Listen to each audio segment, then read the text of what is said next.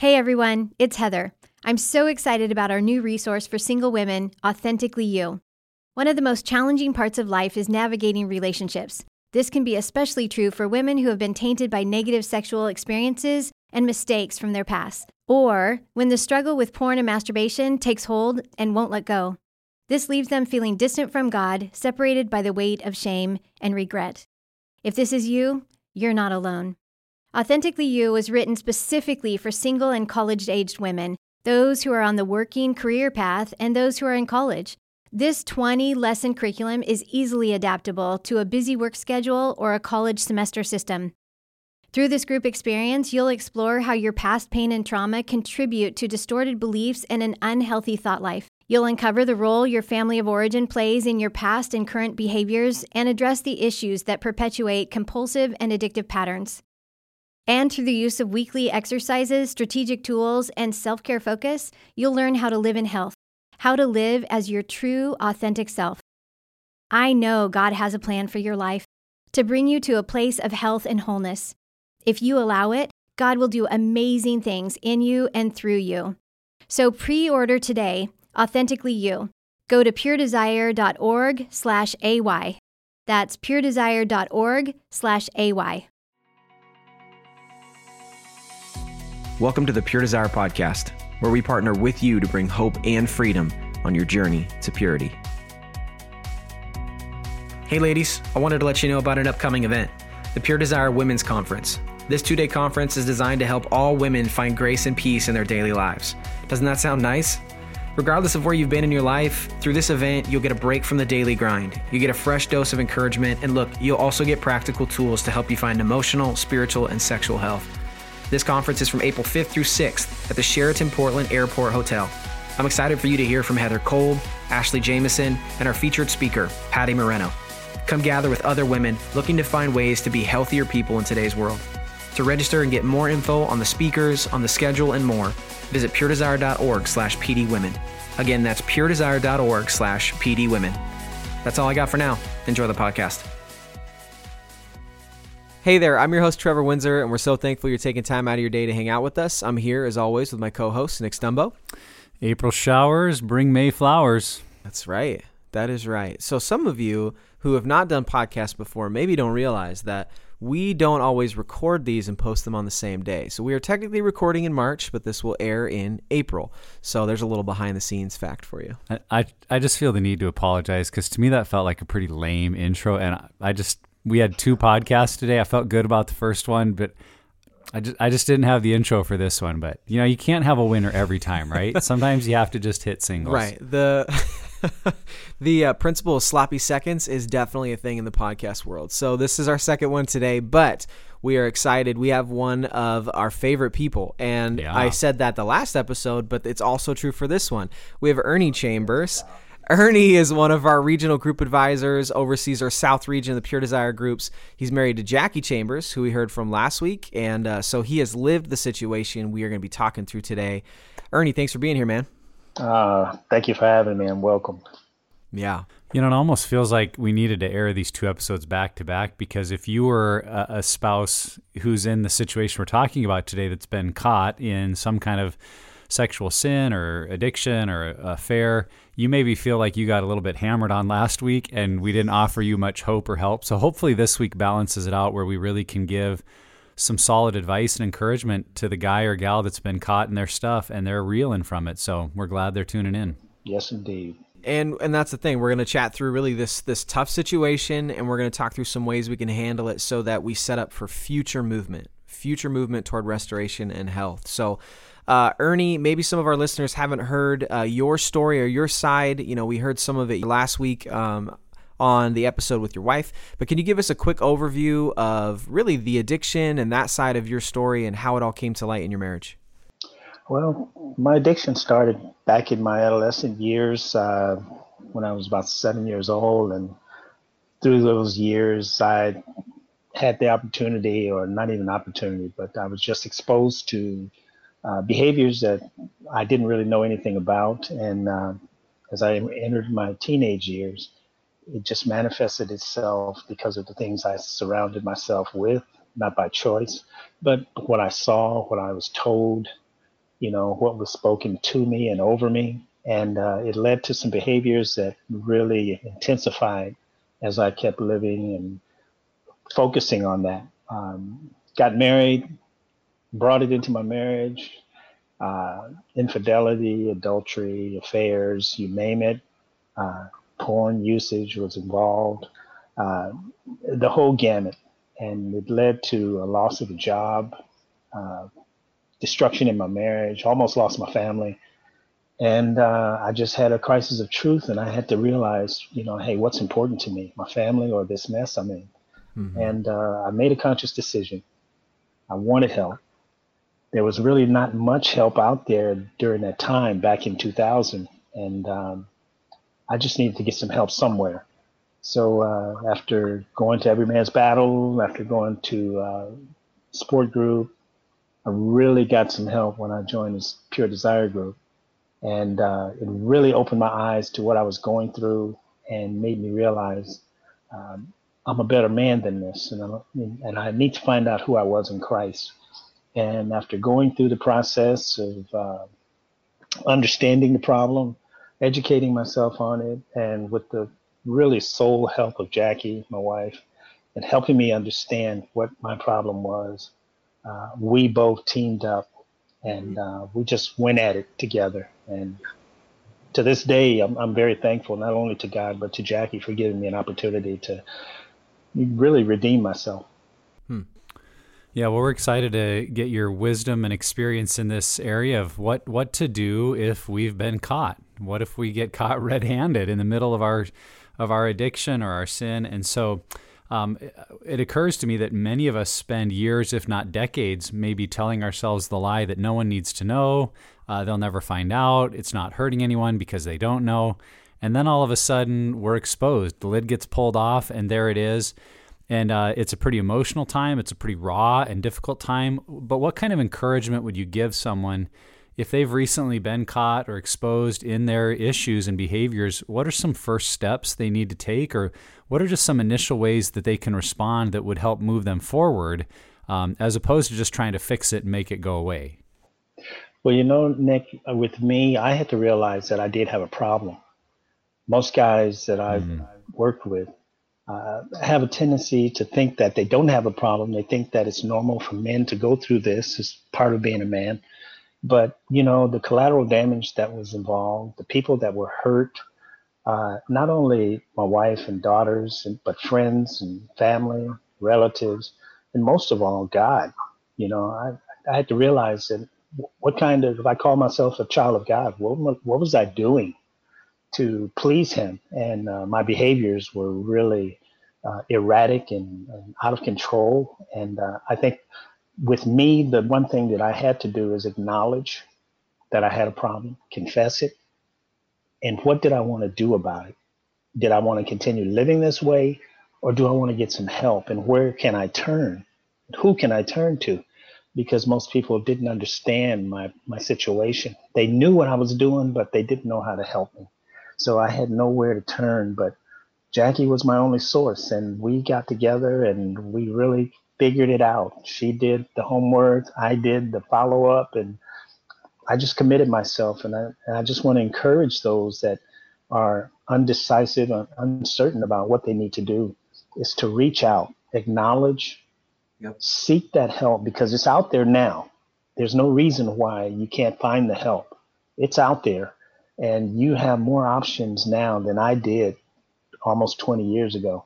So I just want to encourage those who are who are facing exposure or have faced exposure to really identify in confessing, acknowledging, and moving forward and, and yeah. just giving it giving it to God. Yeah, what I hear you saying, Ernie, is how important humility is um, and that willingness to change. I know in my experience, now I wasn't caught because I'd usually confess before I was caught, but there are some similarities. And I know my focus far too often would be on trying to fix the situation or fix my wife's pain. And I wasn't putting near enough attention on how to actually fix me. And I think that's also what you're saying is we have to be willing to look inside and say, I need to do some work here. And part of that is believing that we can be free, believing that we can change. And I think for many men or women that have been struggling a long time, They maybe feel like, well, this is just the way it's going to be. I can't really help it. Don't all men do this? And and we're here to say change is possible, but you've got to be willing to humble yourself and seek that help uh, to find that path towards freedom. You know, and maybe it's it's probably because I've been doing I'm the marketing communications guy here at Pure Desire, and so for me, I'm I tend to think in numbers. Um, and one of the things that I've been really thinking about a lot has been the idea of of what kind of investment you're making now pays dividends later. And so that's just the way that I think about this. And you guys are right on that if I invest in humility up front, if I get caught and I'm humble at the get and I'm willing to own what's mine, at the end, it's going to pay more dividends than if I were to uh, keep it quiet or be dishonest or deflect or blame someone else. It's just that idea of if I'm willing to be honest and own what's mine in a really humble and look, humility is not fun. It sucks. It is never, uh, at least for me, it's never my first reaction or my first response to think humility.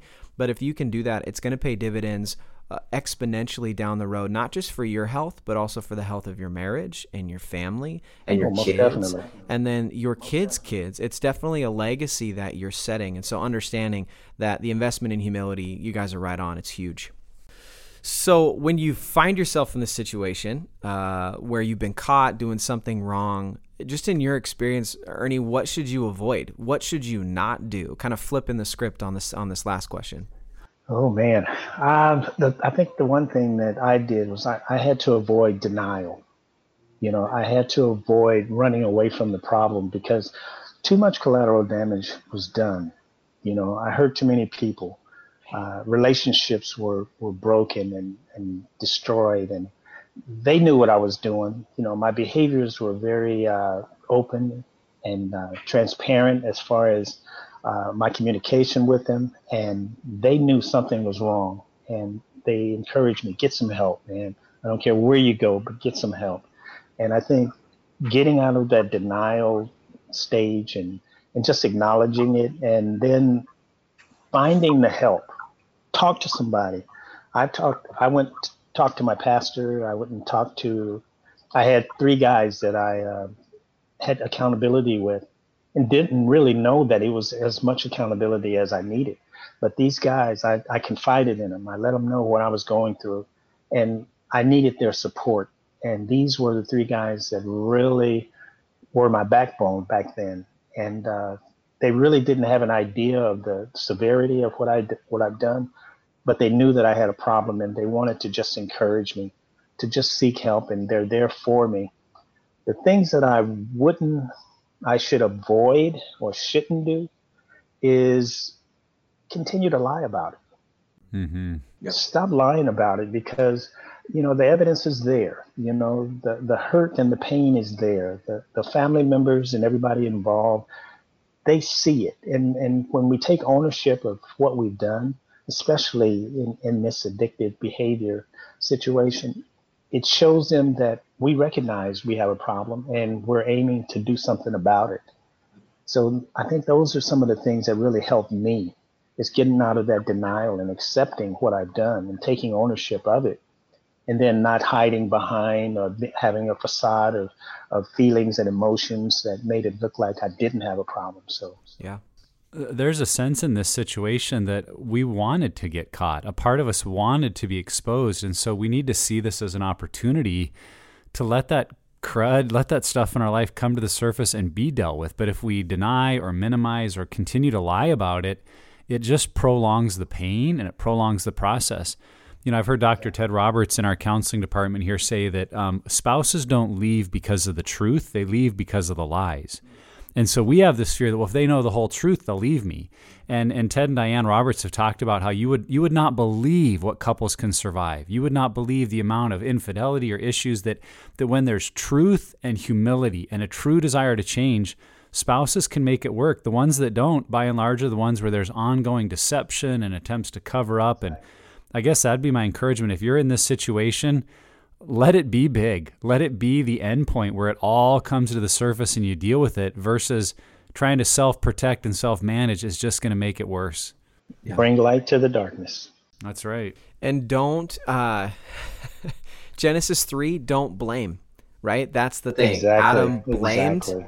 Eve, and that is the default position of the human mm, condition. yeah. Is to point the finger to someone else. Well, someone did this to me when I was when I was a kid, or Well, if you Right. It you're not you giving me owe what I need. I'm not getting what I deserve. Whatever. Don't point the finger because if you point the finger, you know you've heard that thing. If you point one finger at, at me, you're pointing four back at yourself. Right. Like that principle applies. Even though it's cheeseball, it applies. The idea is you're the one who decided to act this way, and so take responsibility. Don't blame, and and understand. Here's the thing. I have to say this.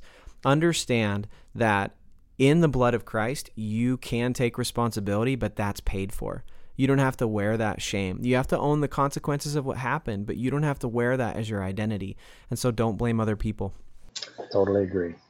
Yeah, good stuff. Uh, so, Ernie, when we've been caught like this, when we're in a situation where things are being exposed, it's really normal for our spouse to want to know all the details. I mean, the nitty gritty, right down to the finest little thing that happened. If we're the one that's been caught, should we give into that and just share every single detail, or how, how do we maybe navigate that difficult situation? Well, the one thing that I did with Jackie is uh, once I returned from a conference that I went to, I sat down with both uh, my daughters, Danielle and Kendra, and Jackie, and I just began to share with them uh, my experience and, and what was going on in our marriage and what I did to their moms. And you know, it was it was it was pathetic, it was hurtful, but I didn't share everything. And I believe that just letting them know, Jackie and the girls, just letting them know, hey, dad did something really bad. You know, I didn't treat your mom correctly. I didn't love her like I should. You know, I was doing things that really wasn't making our marriage whole. And uh, I talked to them on a level to where they understood that there was something wrong. And I left it at that. And I didn't divulge everything because right now, the exposure of the pain and hurt that they received was enough already. And to go into detail, and there was explicit details as well, they weren't they weren't prepared to receive that. So I decided to just hold on to it to a later time to where I was healthy enough to bring the truth and they were healthy enough to receive it. So I just waited, and I felt that that was the best thing to do in our situation, because throwing it's like dumping a big trash can full of guck and muck on on, on your loved ones and expecting no smell. It's it's it's going to be dirty, it's going to be messy, it's going to be nasty, and it's going to be painful. And so the best thing that I can suggest, based on my experience and what I went through, is just letting them know that there's been some some damage, some hurt, some pain caused by myself, and take ownership of it. And then later, I'd like to talk to you guys about it. Mm-hmm. And it's more receptive that way when they see that I'm willing to talk and they see my heart. So that's where I am with really opening up and sharing that. And I wouldn't divulge everything because they're not Yeah. ready for it. Nobody's ready for that. Well, and understand too that as the addict or the person who's struggling, getting everything out there is important. But understanding that your spouse and your kids or your family, they don't have to be that those people. And that's the whole point of really being in a group. And that's why pure desire groups are set up the way that they are. That's why disclosure is a part of group where you can actually, for the first time, and I remember, um, I don't know if I've said this on this podcast, but I remember when I shared for the first time that I had had uh, a sexual experience with another guy when I was a young kid. And I remember it was the one thing I was taking to my grave. No one would ever, ever know. No one would know. I remember shaking as I was reading my full disclosure, the paper just rustling around. And, and I just remember finally when I said it, there was just this huge weight that came off of my shoulders. And so I know the power of being able to be fully honest. And I think a lot of people, especially if you get caught, you want that. You want to be able to just spew it all out there, but understand that your spouse, your family is not the people to spew on. It's you need to find that safe place in a group of people who have shared experiences, who are that safe place who can take that on. So just be aware of that. Yeah, and we want to be clear that your spouse does need to know everything, but that's why in a pure desire group we take people through a disclosure process so that it's it's fact based, not emotional, uh, that it's more about the extent of your behavior and not the details. So to really think through how do I get it all out there? Because, like you said, Ernie, bring it all into the light, but not be sharing unnecessary, unhelpful details like about our fantasy life or particular websites or things that just they don't really help anyone. Um, so a disclosure process that with wisdom you can walk through and say, okay, here's how I can make sure it's all out there. That's what we really advocate, um, and not just to do what what we call emotional vomiting or what you said, Ernie, of dumping the garbage can out on someone, and being like, "Oh, aren't you so proud of me for getting all this on you?" And they're like, "No, it stinks." Um, so there's a way to do it that it's still hard, but at least it's it's more redemptive when we do it with a lot of thought and wisdom. Yeah. Well, you know, one thing that I'd like to mention, you know, stagnant disclosure. I know um, Ted talked about that uh, previously. Uh, stagnant disclosure, it, it, it I kind of explain it to our guys in our group like replacing the dagger in our wives' heart and turning it again. Hmm. And every time we bring stagnant disclosure together, it's like I'm doing it to you again. Yeah. How about this? How do you feel about this? Are you ready for this? And it's it's it's it's very damaging. It's very damaging. So I try to encourage the guys to just wait until they complete the group right. Pure Desire Group, and get with a counselor. Write, have your disclosure written down, so that you will have three to five months to really put your thoughts down, put the truth down, put everything down, so that there won't be anything unsaid and undone. In that way, you can have disclosure with that mediator, with that with that layperson or whoever it may be, that could help ease the pain, so that your wife can be receptive to your disclosure. And and two, the idea of waiting that length of time, especially if you're in a group, you're able to not only uh, better understand maybe and get a scope with it all written down what actually happened but also you're digging into why it happened. You're digging into what's at the, really at the root of your addiction and how it played out. And so instead of that staggered disclosure where you're just over and over and over again you're waiting a period of time so that you can create the full narrative and then reveal that in a way that is going to be less damaging um, in the long run may hurt a lot at the beginning when you first tell it, but it's going to be a whole lot better than if you just stagger it over and over and over. So, so, Ernie, because of this situation, uh, it's super easy for a family to feel very, very unsafe, uh, to want to leave, uh, to separate, to take time away. If you're someone who is in this situation and you've been caught, how do you respond to that? What What do you do if your family does want to leave or if separation needs to happen? Well, that very same thing happened to me with Jackie and I. Um, towards the middle of my the beginning recovery, uh, Jackie had decided that it was time for me to leave because of some uh, scary situations that really put my family in danger. And uh, she told me that I had to leave, and it, it, was fearful to be away from my family, to be away from my daughters, to be away from my only connection in life, really. And um, but I had to accept it because I was a threat to their safety. I was a threat to their, their well being.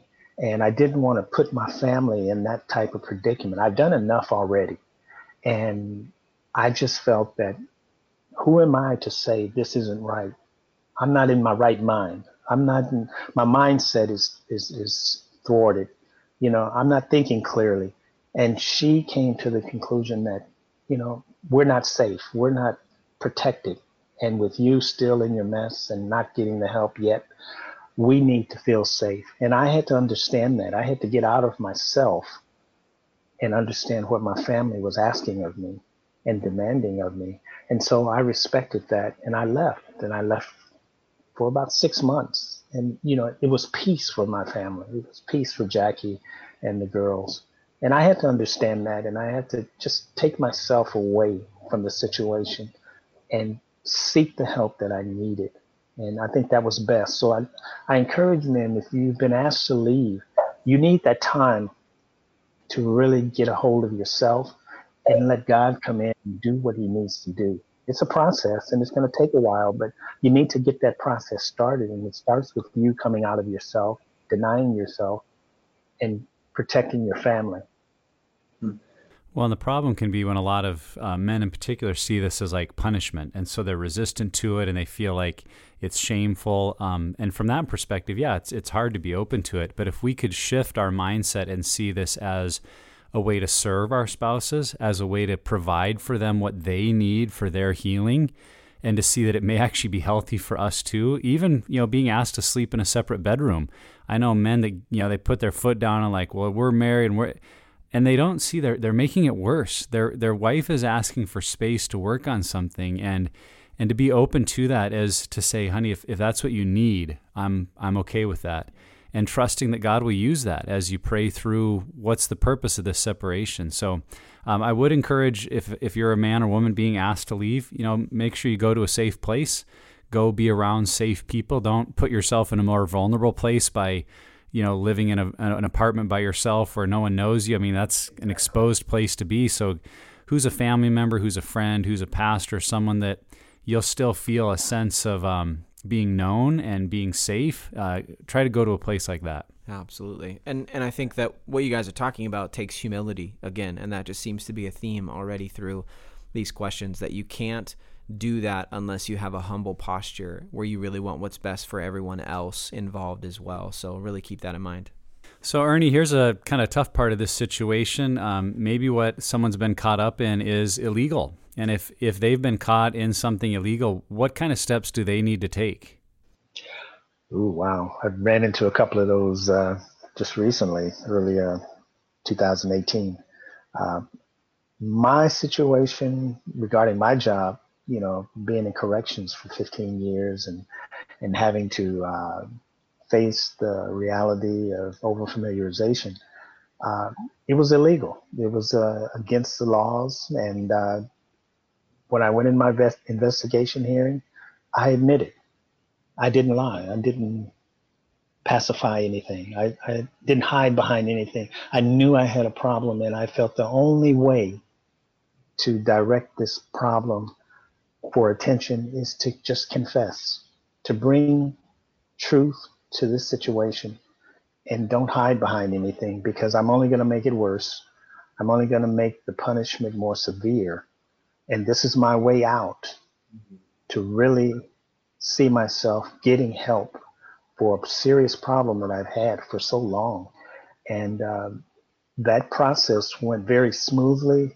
Uh, charges were not pressed, although there were anticipation of pressing charges, but God made a way to where there were no charges filed. And I was so thankful. And that those were signs to let me know that I was on the right road to recovery. I was on the right road to doing the right thing. So I encourage men in, in our groups, in our pure desire groups, in our orientation. I always have a session to where we talk about legal problems, if you're on parole, if you can't be around certain environments or people or anything like that, I always suggest talk to someone, get with me so that we can make sure that this is a conducive environment for you to succeed.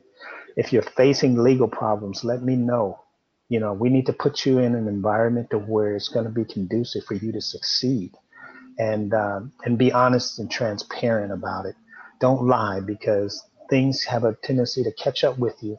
Right when you think you're doing well, I'd hate for a probation officer or, or your social worker to come into our group and do something crazy and then everybody's subpoenaed then the confidentiality throughout the whole group is broken and now we've put everybody in a situation to where our group is done you know and i don't want to put any men in that situation. So we, we have things in place to really help protect them yeah. when it comes to legal problems. But that's why we have orientation. We want to let these guys know we're here for you and we want to be there for you.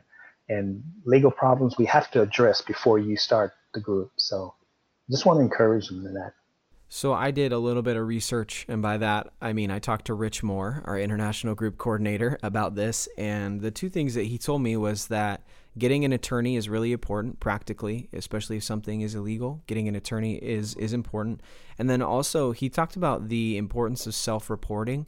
Um, that if you come forward and self-report, that always looks better, and uh, yes. may may not necessarily because uh, let's let's be honest, Ernie, your situation worked out really really well. Not everyone's is going to work out as cleanly uh, or as smoothly, but self-reporting is going to always help that process.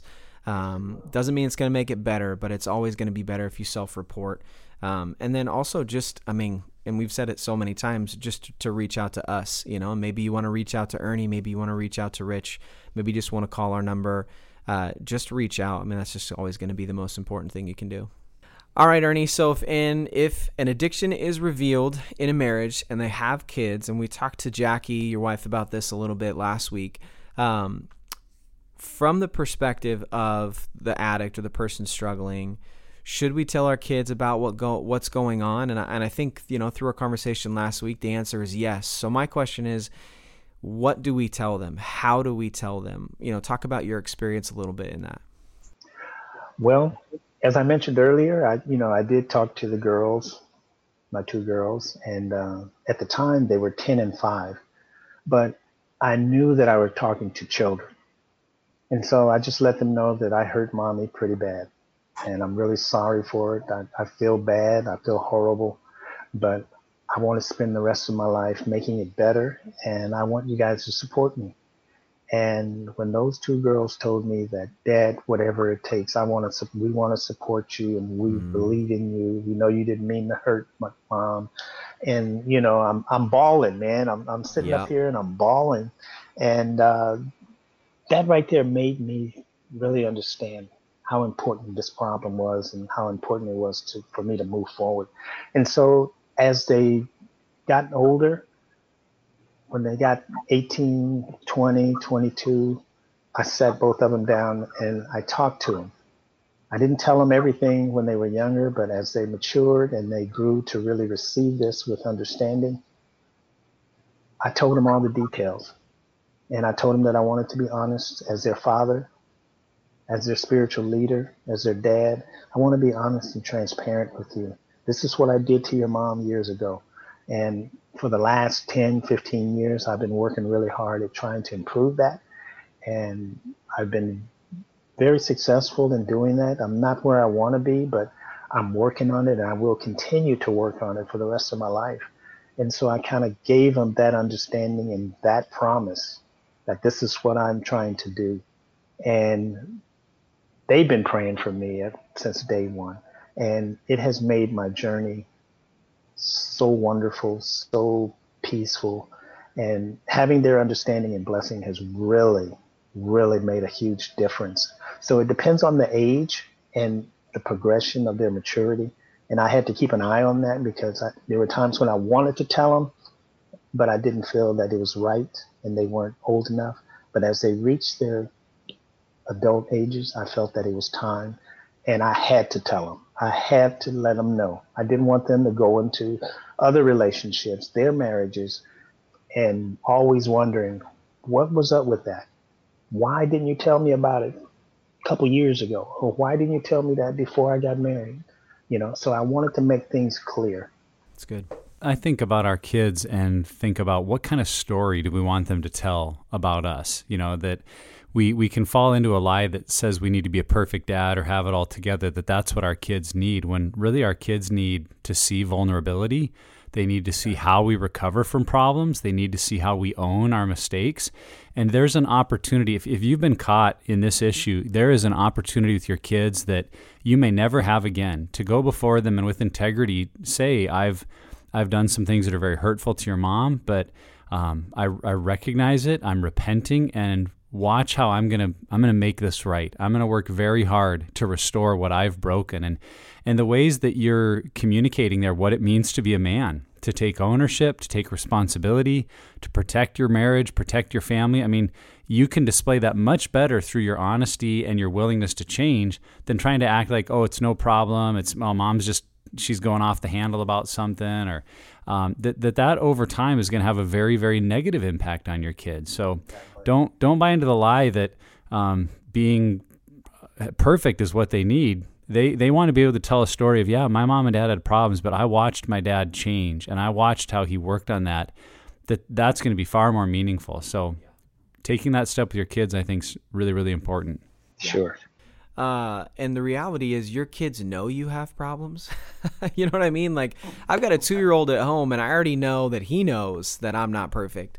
But that idea of, um, this is something I've said, you know, a few times on the podcast, but the idea of if I present that I'm Superman to my kids, then they're never going to come to me with their problems. But if I'm willing to be humble and honest about what's going on in my life and my struggles and do it at an age appropriate level, I'm creating that space and that relationship where they can come to me if they struggle. Uh, you know, and that was one of the things I struggled with as a kid. I felt like my dad was Superman, and I didn't know that I had that channel where I could go and talk to him. Um, and so, doing this, being honest, having conversations with them, not only is helping you and helping your family now, but just thinking about the kind of culture that you're creating, again, is just so, so important. Yes. So, we've talked about this a little bit, but um, Ernie, you know, the, the nature of this issue is it's cloaked with a lot of shame, it's kept really secretive. And our natural reaction is to maybe moralize or minimize the situation uh, but in your experience, what are the negative effects of not owning our behavior and being honest about the issue? Oh, wow. You know, reverting back to your old behaviors, mm. going back to what you're familiar with, what you're used to, because it was your covering, it was your safe place. You know, it, it, it, it, your, it was your go to place. Because once you leave that behavior, and you want to minimize what you've done. You want to say, well, it wasn't that bad. I mean, most guys go through the same thing, you know, but, you know, they got over it. So I really don't have to go through this process, you know. I mean, we need to stop that. We need to stop trying to hide behind something that has been protecting you for so long. And that's the lie, the deception. The enemy is, is good at that. And those are his tricks of the trade and when you continue to give him power and authority in your life, then he's going to put you back in that shell. And just like a tortoise and a turtle, you're going to go right back in there and hide and wait for the coast to clear. And uh, you'll never face the issues that you, you have to face because you're going to have to face them one way or another. And it's best to just face them and deal with them. And it's better to deal with the reality of shame and guilt to get over it than as opposed to going back in your shell and never having to face it. And no one will ever know who you are. You'll never know who you are in Christ. And, you know, it's, it's a shame. It's a shame. Uh, just, I mean, oftentimes the best, the best and biggest changes in our life, the front door to that is, is a painful experience. That just seems to be the reality in life. And I mean, even if you mm-hmm. look at scripture, suffering is how we grow. It's one of the primary tools God uses. Um, and I'm not trying to even minimize the situation because if this is a situation you're in, it's extremely painful and extremely difficult. But understanding that there is hope in it, that God can and will use the situation to change you and to heal you if you're willing to lean into that. Um, you know, one of the tensions of, of, you know, the idea that the Holy Spirit is the one who's working, but we have to partner with, like that's also true here. You have to be willing to put in the work but take advantage of the opportunity. It may look like a huge hurdle that's in your way, but in reality, it could be a huge open door to change into healing. Most definitely. So, Ernie, we're going to keep going here. Only a couple more questions. When we are caught or exposed, uh, a natural reaction might be to keep this quiet, to just deal with it maybe as a couple. Um, and I know that you know right now in this episode we're talking a lot about if the guy, if the the husband is the addict, but this can go both ways. Um, this can go either way. And so, understanding as a couple um, that sometimes you want to either do it just as a couple or maybe with a counselor. But just again, you guys' experience, what role does a community have? How can our church or our friends be a part of really the support system and the movement forward in this situation? Well, in Jackie and our situation, we were very fortunate to be a part of a marriage ministry who the leaders were my best friend's sister and brother, sister and husband. And we were connected with them, and they knew what was going on with us. And they are the ones who are responsible for everything that we do because they took us in. They knew about our problems. They knew about my problem even before Jackie and I got married because her her brother was my best friend, so we hung out a lot. But they've always known that there was a problem with me, and when we got married, and she saw the the things that were happening. They said, you know what? Give us an opportunity to speak into you guys' lives to help you and do what we can to really help solidify this marriage because we love you guys and we care. And that's the kind of community that we surrounded ourselves with. And we talked to a couple pastors and, you know, they offered their advice, but community, people that we surrounded ourselves with, couples that had a heart for couples, for understanding marriage and husband and wife relationships, covenant marriage. These were the two people that really spoke into our lives and helped us along the way. And we are very indebted to them and thankful for them mentoring us, guiding us, and leading us. And uh, I can't tell you how how much community has been uh, a meaning to us. I mean, it's it's critical. It's critical. You know, Ted Roberts says if your mess happened in the community, it has to heal in the community. So we need to really get back into community and face those that we've hurt and show them through our actions, through our change of behaviors, our renewing of minds, transformation of hearts, that we're sorry and we want to make amends, but we want to make amends through our behaviors, through our through our lives and living it, showing them that we really mean business and we want to change for the better. So yeah. community is absolutely important. Yeah. Yeah, we got into this dark cave alone. We're not going to get out of it the same way.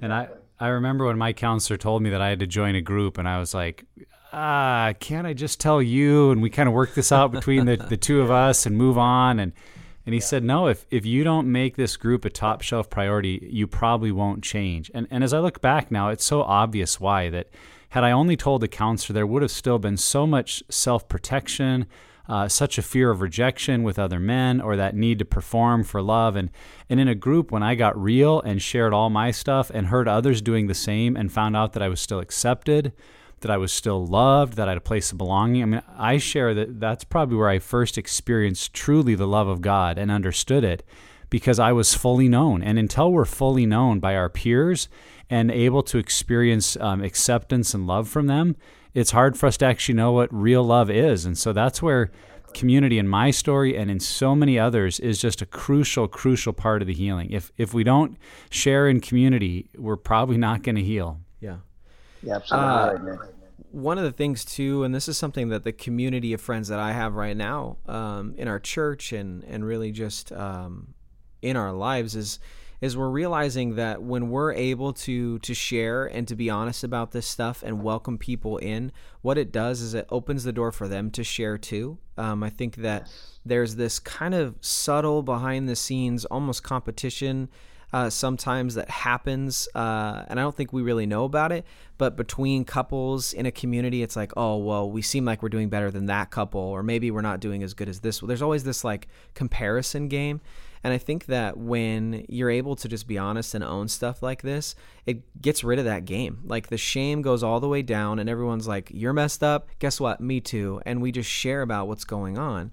And I'm not saying that to be lighthearted about this topic, and I'm not saying that you should share this topic or this situation with everyone, but understanding that if you invite other people into the healing process, you're going to see that it helps a lot of other people, not just yourself and your own relationships. Yes, it does.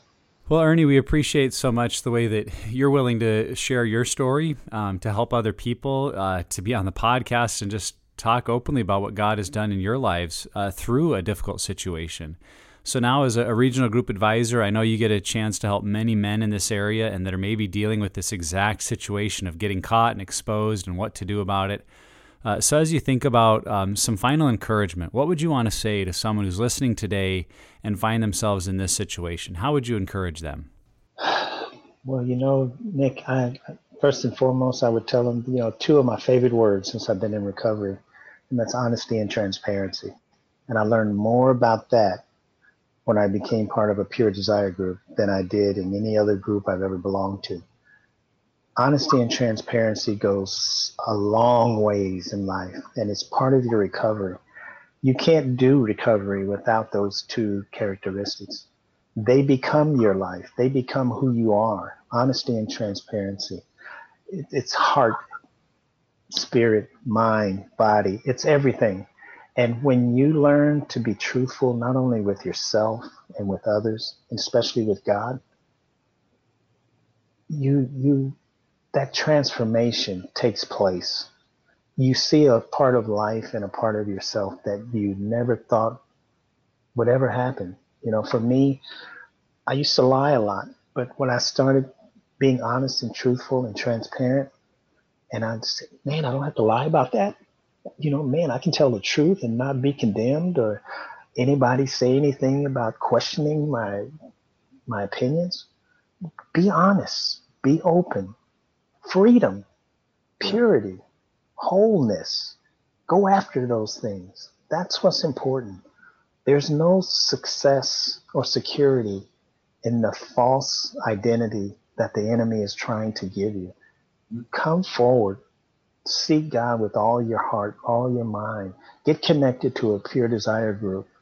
Learn how to be a man. Learn to know who you are in Christ and walk in that, live in that, because there's so much freedom, so much freedom in that. Yeah. So I would strongly encourage men and women. Absolutely. Yeah. I think uh, for me, humility is just the theme, you know. I kind of I think through this through this episode, and and not only um, here's what I here's what I'm saying. This is what I'm getting at. okay, humility, regardless of how the situation goes, humility will always be your best approach. Regardless of if it ends in a divorce or if it ends with a broken family or it ends with a season uh, of really, really difficult times before it, it, it gets better to just know that humility is going to help and is going to be the best way to move forward. That's our friend Rodney Wright always says that. Humility is the best way forward. And I really think that that's true. That even if you don't understand the hurt and the pain that you've caused people, but you're approaching this situation with humility, it's still going to minister to people. It's still going to help those uh, who are around you. And and look, I've never regretted being humble. Um, the very few times that I feel like I actually did it well, I I have not regretted it. Uh, I understand how helpful it is for me moving forward, and I've seen fruit from being humble. So to understand that you're not laying over and letting people run over you, but humility is actually uh, doing good for your own soul. That's just my encouragement. Absolutely. Yeah, that's awesome. And I think my final encouragement would be to use this. You know, the temptation will be to get it over with, to just try to make her happy, to get him off your back, to move on, you know, put in a few guardrails and think we're going to be okay. But if that's all you do, you know, just have the big tearful confession and change a couple of things, you're probably going to be back here. And if there's anything more painful than being caught, it's being caught again or having to confess again. And as someone that confessed, you know, um, as someone that confessed over and over to my wife for 10 years, that is not what you want to keep doing. And every time my focus was more on just, you know, fixing it, fixing the pain, but not really using it to the full extent. And so that's my encouragement is if you've been caught or if you've confessed, if it's being exposed, use it. Go all in. Do whatever it I mean, get in a group, get in counseling, and it will be worth it. That's what I can tell you. Like you'll look back and say, I am so glad I didn't let that behavior go on in my life one day longer. We did everything to make a transition because there's, again, there's probably a voice in your head right now saying, oh, your story's different. It's not that bad. You'll never do it again. And those simply put are, are lies of minimization and rationalization. And if you listen to them, you'll be here again. And I, I don't want you to have to go through this pain again.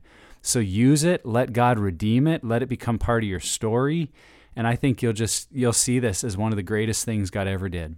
Whatever it takes. That's right.